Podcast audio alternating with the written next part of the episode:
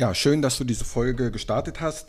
In dieser Folge, die erste der Sonderfolgen, wirst du nicht wie von mir als Versicherungsmakler gewohnt Infos zu einzelnen Versicherungsthemen geben, sondern ab 2021 möchte ich ab und zu mit spannenden Menschen ein Interview führen. Ich möchte ihre Geschichten hören, mit dem Ziel, dass der ein oder andere da draußen vielleicht inspiriert wird, auch einen solchen Weg zu gehen. Also, ab sofort könnt ihr hier regelmäßig spannende Interviews hören mit Menschen aus unterschiedlichen Berufen. Also, viel Spaß mit der ersten Sonderfolge Interview. Heute mit dem Vorstand der FINACOM AG, Aldo Pech. Also, bis dann. Ciao. So, herzlich willkommen zu einer neuen Ausgabe des Podcasts der Versicherungsfuchs. Und wie angekündigt werde ich 2021 auch mal Interviews mit interessanten Menschen aus der Finanzbranche führen. Heute habe ich schon einen so sehr interessanten Menschen. Ich freue mich sehr, denn er ist Vorstand eines großen Maklerpools, ist dort verantwortlich für den Vertrieb. Und wie man Vorstand wird und was ein Vorstand eigentlich macht, das wird er uns gleich selbst erzählen. Und ich freue mich sehr, dass er Zeit gefunden hat. Herzlich willkommen, Aido Pech. Einen wunderschönen guten Morgen, Uwe. Ja, moin, hi. Ja, wir haben ja gerade schon miteinander so ein bisschen gesprochen. Wettertechnisch haben wir auch nicht den Winter abbekommen. In Dresden regnet es, sagst du. In Dresden regnet es, in der sächsischen Schweiz, wo ich wohntechnisch herkomme, da schneit Ah, cool. Ich habe gelesen, Königstein, da kommst du her, ne? Königstein, bei der Festung Königstein, Europas größte Festungsanlage. Ja. Dort komme ich her und bin auch in der Kindheit in der schönen sächsischen Schweiz groß geworden. Okay. Interessant, weil ich habe mal in der Nähe von Königstein in Frankfurt gewohnt und da gibt es auch einen Königstein. So ist es. Ja. Du, ähm, lass uns doch mal, bevor wir zum, zum beruflichen Thema kommen, ähm, zurückgehen, zurückspulen in deine Kindheit. Hast du Geschwister? Ich habe keine Geschwister, bin als Einzelkind groß geworden, mhm. aber wir waren in der örtlichen Gemeinschaft unwahrscheinlich viele Kinder. Damals gab es noch die geburtenstarken Jahrgänge ja. und damit hatte ich eine sehr schöne Kindheit mit ganz vielen Spielkameraden. Ah, cool. Und wie war die Schulzeit für dich? Die Schulzeit war tiefenentspannt. Das war eine schöne Zeit, wo ich mich auch gern zurückerinnere. Ja da wir auch, wie gesagt, eine größere Gruppe waren und da war immer viel Action und viel mhm. Spaß. Und mich interessiert jetzt ja, äh, Vorstand. Hast du als Kind, wenn in, im Sandkasten gespielt und hast gesagt, ich will Vorstand sein? War das dein Berufswunsch? Selbstverständlich. So, nein, nein, nein. Äh, ich habe mich immer sehr interessiert für die technischen Dinge, habe da ganz viel gebastelt, habe mir eigene Alarmanlagen mit Batterien gebaut und was nicht alles. Und da war relativ zeitnah der Wunsch, die Elektrobranche ja. dort reinzugehen und habe dann auch dort in der Tat eine Ausbildung zum Elektromonteur gemacht. Also eigentlich auch was Handwerkliches. Auch was Handwerkliches, das hat mich immer begeistert. Und das habe ich damals auch so durchgezogen. Ja. Ich bin ja auch der Meinung, dass eine handwerkliche Grundlage nicht verkehrt ist, weil man dann später Dinge praktischer, glaube ich, erklären kann, auch wenn man im Kaufmännischen dann arbeitet. Ja, das ist in der Tat so. Und ein bisschen handwerklich begabt zu sein, das hat noch nie geschadet. Mhm. Aber wie kommt man denn jetzt als Elektromonteur in die Finanzbranche? Äh, ist ein längerer Umweg. Ich wollte ja damals auch noch studieren. Mhm. Da hat man mir damals zu DDR-Zeiten dargelegt, wenn ich den Studiumwunsch hege, dass man dann da auch etwas für den Staat tun muss. Das mhm. war damals verbunden bei uns mit drei Jahren Armeedienst. Dann hat mir die Entscheidung relativ einfach gemacht. Ich hatte dann die Wahl, entweder ich gehe mit 18 zur Armee mhm. und mache dann im Anschluss mein Studium, oder man wird sich mit 26 ziehen und ich kann das Studium vergessen. Mhm. Somit war die Wahl relativ einfach und ich habe in der Tat drei Jahre Armeedienst hinter mir gebracht und ja, habe dann noch ein Jahr praktisch als Elektromonteur gearbeitet, weil das Unternehmen, wo ich damals ja, beschäftigt war, hatte vergessen, mich zum Studium anzumelden. Das lief also damals über die Firmen mhm. und habe mich dann aber dann selbst angemeldet an der TU in Dresden und habe damals ja, die Ausbildung bekommen als Lehrmeister Praktische Berufsausbildung war ein komplett neuer Studiengang, der dann im Laufe der Wende verändert wurde und ich musste dann das Studium nochmal verändern als Gymnasiallehrer und als Berufsschullehrer für E-Technik und Physik. Mhm. Ja. Und in dieser Studienzeit habe ich natürlich ganz, ganz viele Nebenjobs gemacht.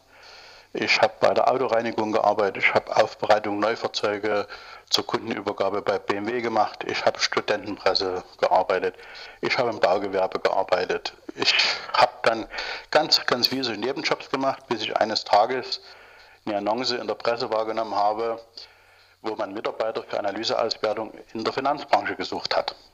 Okay. So, und dort hat man damals 20 D-Mark Stundenlohn zur Aussicht gestellt. Das hatte ich parallel im besten Bereich im Eisenflechten bekommen. Mhm. Und Eisenflechten, wenn man das so einen ganzen Tag gemacht hat, dann weiß man, was man gemacht hat. Ja. Und da fand ich Analyseauswertung in der Finanzbranche mit gleicher Entlohnung doch lukrativer. Und es stellte sich dann raus, dass ich einen Start bei OVB hingelegt habe. Aha. So. Und nach relativ überschaubarer kurzer Zeit, das waren damals glaube ich so ein halbes Jahr, kam dann mein Bezirksdirektor zu mir und stellte mir da die Unterschiede zwischen Nürnberger und WWK Fondpolisen mhm. und dem Produkt ja, Deutscher Ring, was ja bei OVB das Markenzeichen war. Ja. Und hat mir natürlich die Unterschiede dargelegt in den einzelnen Bereichen, was die Rendite anbelangt. Und da waren natürlich die Fondpolisen-Renditen der beiden Anbieter wesentlich höher als die klassische Kapitallebensversicherung vom Deutschen Ring. Ja. Und meinte, dass es ja wesentlich sinnvoller wäre, diese Produkte in der Zukunft verkaufen zu können. Und wenn ich das machen möchte, hätte ich ab morgen die Gelegenheit. Mhm. Und das waren damals zwei Geschäfts- und Landesdirektoren der OVB, die die Abercom gegründet haben. Ah, okay. Und so bin ich zwangsläufig mit in die Abercom okay. gewechselt, Vertrieb schätzen gelernt und habe einige Mitarbeiter aufgebaut. Und so nahm dann die Finanzbranche den Lauf. Das, das wusste ich gar nicht, das ist ja spannend. Ich habe ja auch bei der OVB angefangen äh, haben wir fast die Und ich kann mich auch daran erinnern, dass denn die Abercom gegründet worden war. Da sind die Landesdirektoren weggegangen. Da kann ich mich sogar daran erinnern. Ich habe damals in Stuttgart äh, Beförderungs-OG mitgemacht. Das war dann, wo die Sperrfrist der beiden Landesdirektoren aufgehoben war. Ja.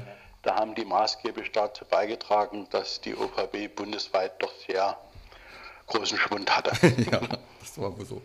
Und, und ja. wie, wie, ist es dann zu, zu FINA kommen? Äh, der, der berufliche Werdegang war dann so, dass die beiden Geschäfts- und Landessektoren, die ja Geschäftsführer der Abercom waren, sich irgendwann mal doch auseinander differenziert hatten. Mhm. Das ging dann so los, dass man einige Wettbewerbe nicht mehr so durchgeführt hat, wie sie versprochen waren. Und zu diesem Zeitpunkt kam damals Peter Lissig zu einem Partner, den er angesprochen hatte und die Unterschiede dargestellt hat im Provisionsbereich. Mhm. Für uns war ja damals die 20 Promille Grenze das, was irgendwo ja, die Geschäftsführer von den Gesellschaften bekommen haben. Ja, heute kaum vorstellbar, dass man wirklich in so einem Glauben langfristig gehalten wurde. Ja. Und er hat uns dann halt andere Provisionen in Immobilien im Versicherungsbereich dargelegt. Wir hatten dann so mal ein paar Testdinge eingereicht und haben in der Tat die versprochene Provision erhalten. Ungefähr das Doppelte wahrscheinlich, ne? Ja, ungefähr das Doppelte, so war es, genau so. Ja, das ist natürlich, wenn man dann sich schon hochgearbeitet hatte bei dem Unternehmen. Ich war damals Bezirksleiter und hatte eigentlich schon eine gute Struktur. Und das war dann eigentlich kaum vorstellbar, dass es in der Tat solche Provisionen am Markt gab. Das war dann damals die BVF. Und dort hatten wir dann relativ freie Hand gehabt. Wir konnten selber Karrierepläne entwickeln. Wir konnten dazu noch wählen, welche Produktbereiche wir noch zusätzlich mit integrieren können. Wir hatten also relativ freie Hand. Und ich hatte dann in Summe dem Unternehmen mal ja, über 500 Leute zugeführt. Ui. Nebenberufliche und hauptberufliche Mitarbeiter. Es lief also richtig gut. Das Problem war eins, dass der Geschäftsführer des Unternehmens ja, Zusagen getroffen hat, die er dann am Ende nicht mehr so eingehalten hatte, okay. neben bei anderen Differenzen.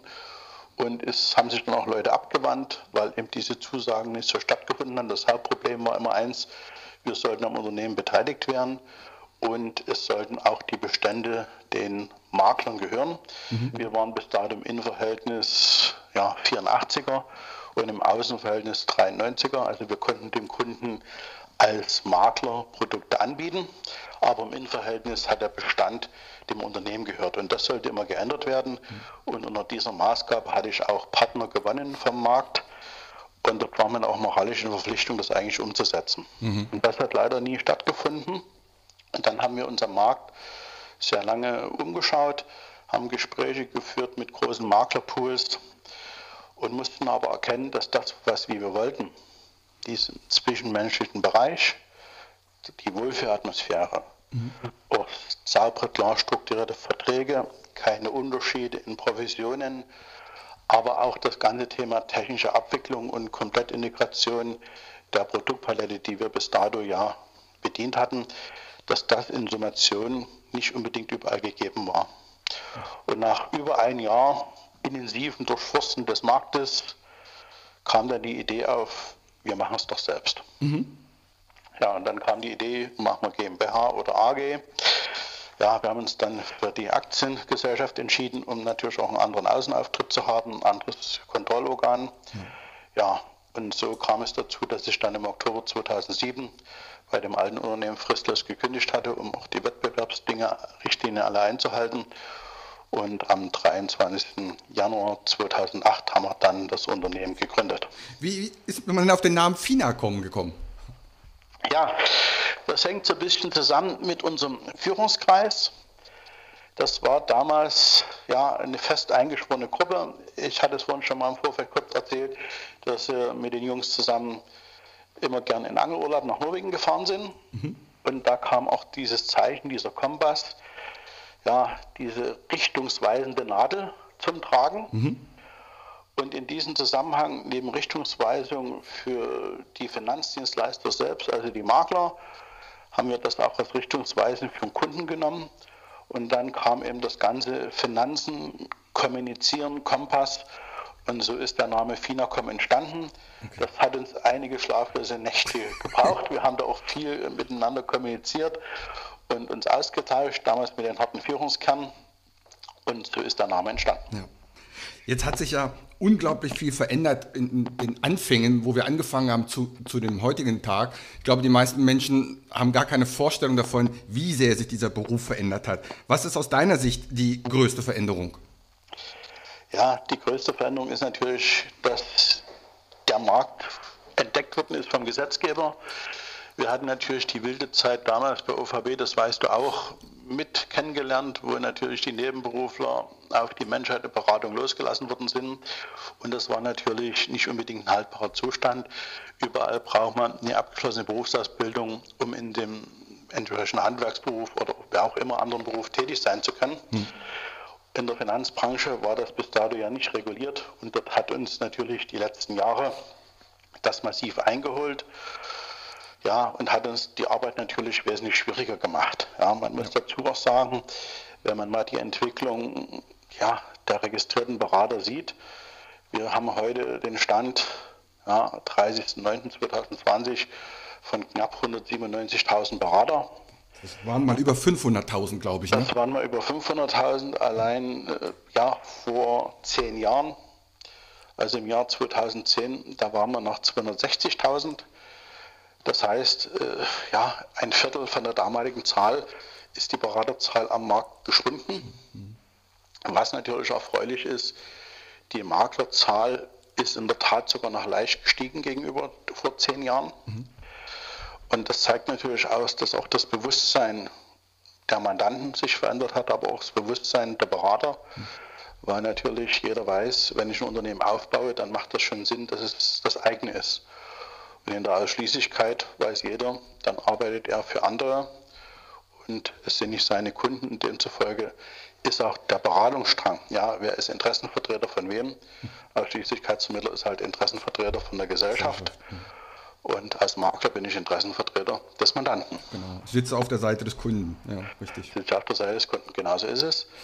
Und dann muss man natürlich sagen, es hat natürlich in den letzten Jahren unwahrscheinlich viel stattgefunden, was das ganze Thema Digitalisierung, Schnittstellen, Datenübergabe, Integration von Vergleichsrechnern, Integration, Beratungsdokumentation über die gesamten Produktbereiche anbelangt. Mhm. Und wir sind auf eine Sache besonders stolz. Wir sind jetzt der erste Pool, der es in der Tat geschafft hat, eine komplette Systemintegration der neuen DIN-Norm 77230 vorzunehmen und demzufolge ja schon einen gewissen Mehrwert für unsere Makler zur Verfügung stellen können. Mhm. Und diejenigen, die diese DIN mitentwickelt haben, da haben wir zwei persönlich kennenlernen dürfen. Die hat natürlich eine sehr hohe Kundenbindung erreicht in den Jahren und haben auch nachweislich eine ganz andere Vertragsdichte wie viele andere Berater. Ja. Man muss vielleicht dazu sagen, die es noch nicht kennen, mit dieser neuen DIN-Norm soll ein einheitlicher Stand in der Finanzerstellung ge gebracht werden in Deutschland. Ne?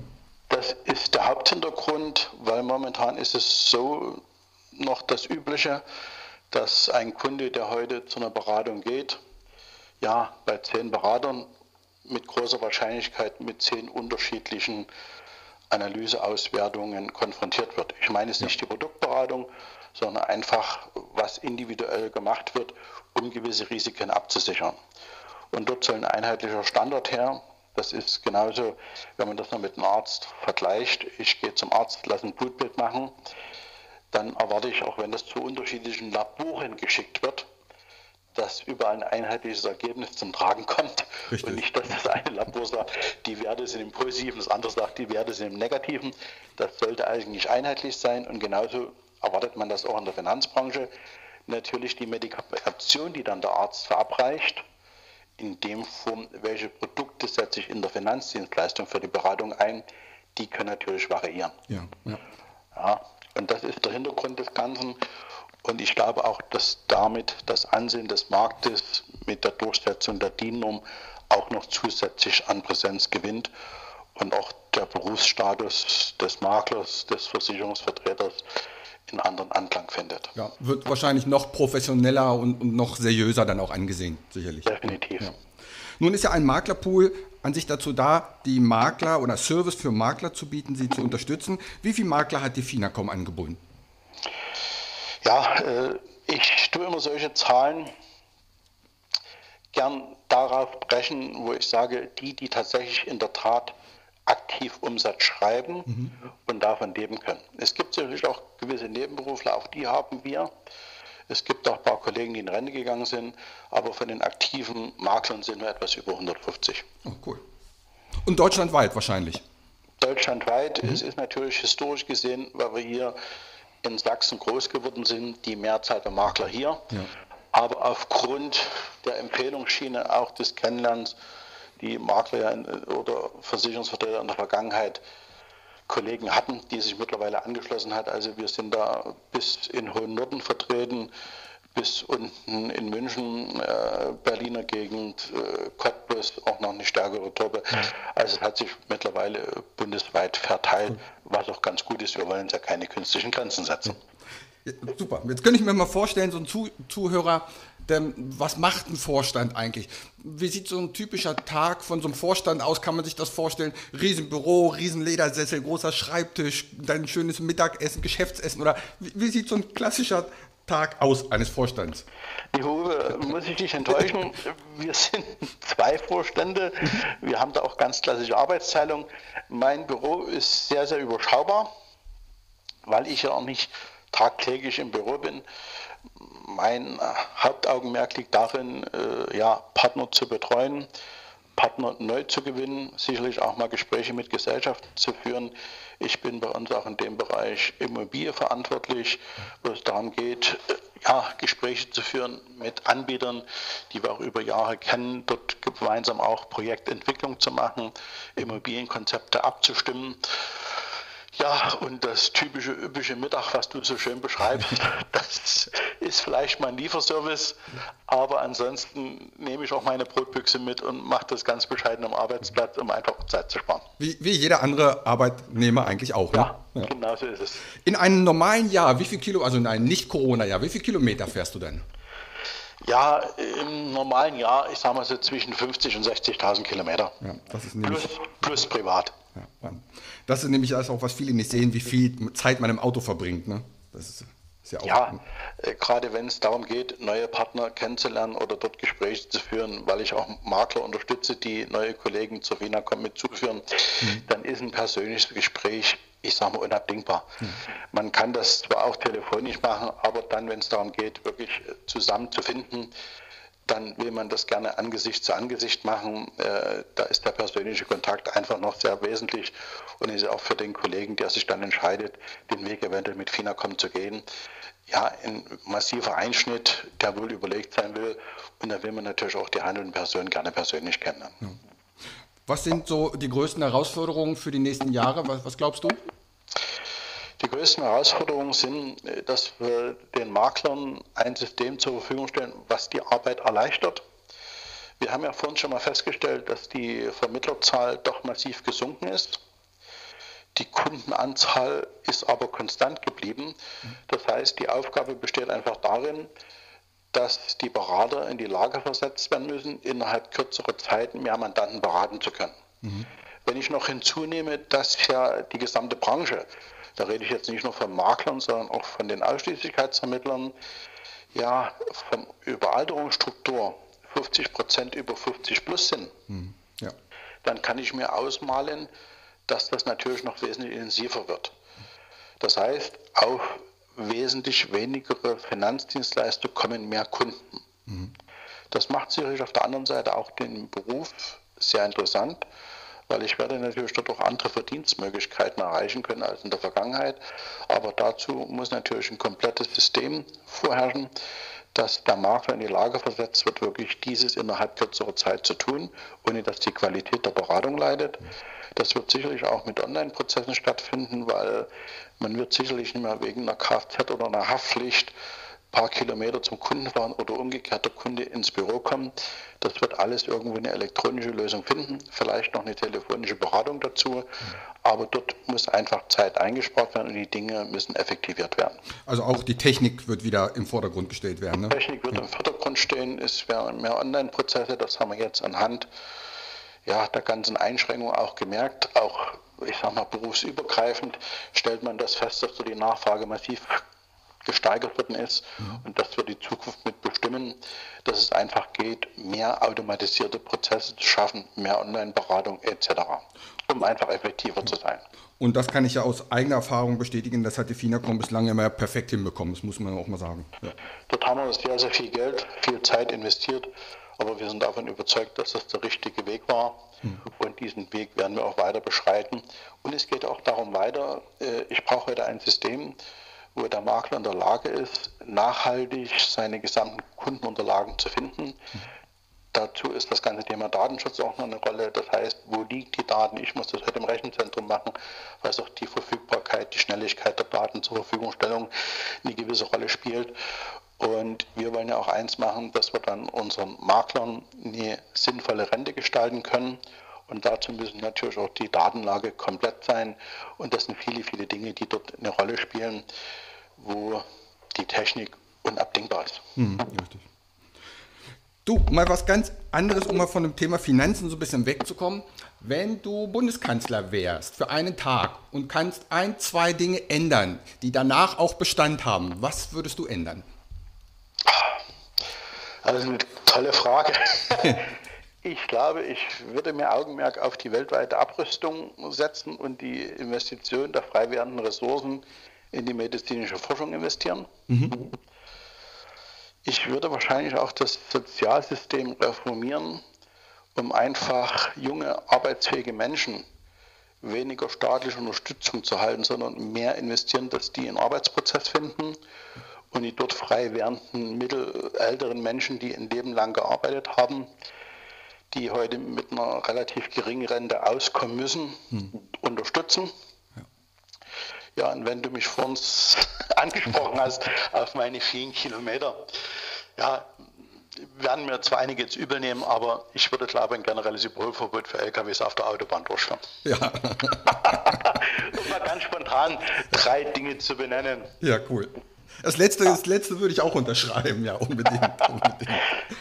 Jetzt hast du ja gesagt, du, ich habe dich ja nach Hobbys gefragt und du hast ja zwei sehr krass gegensätzliche Hobbys. Einmal sagst du, spielst du Tischtennis, was ja, ja. sehr actionreich ist, und dann Angeln. Wie, wie, kommen diese beiden unter einen Hut?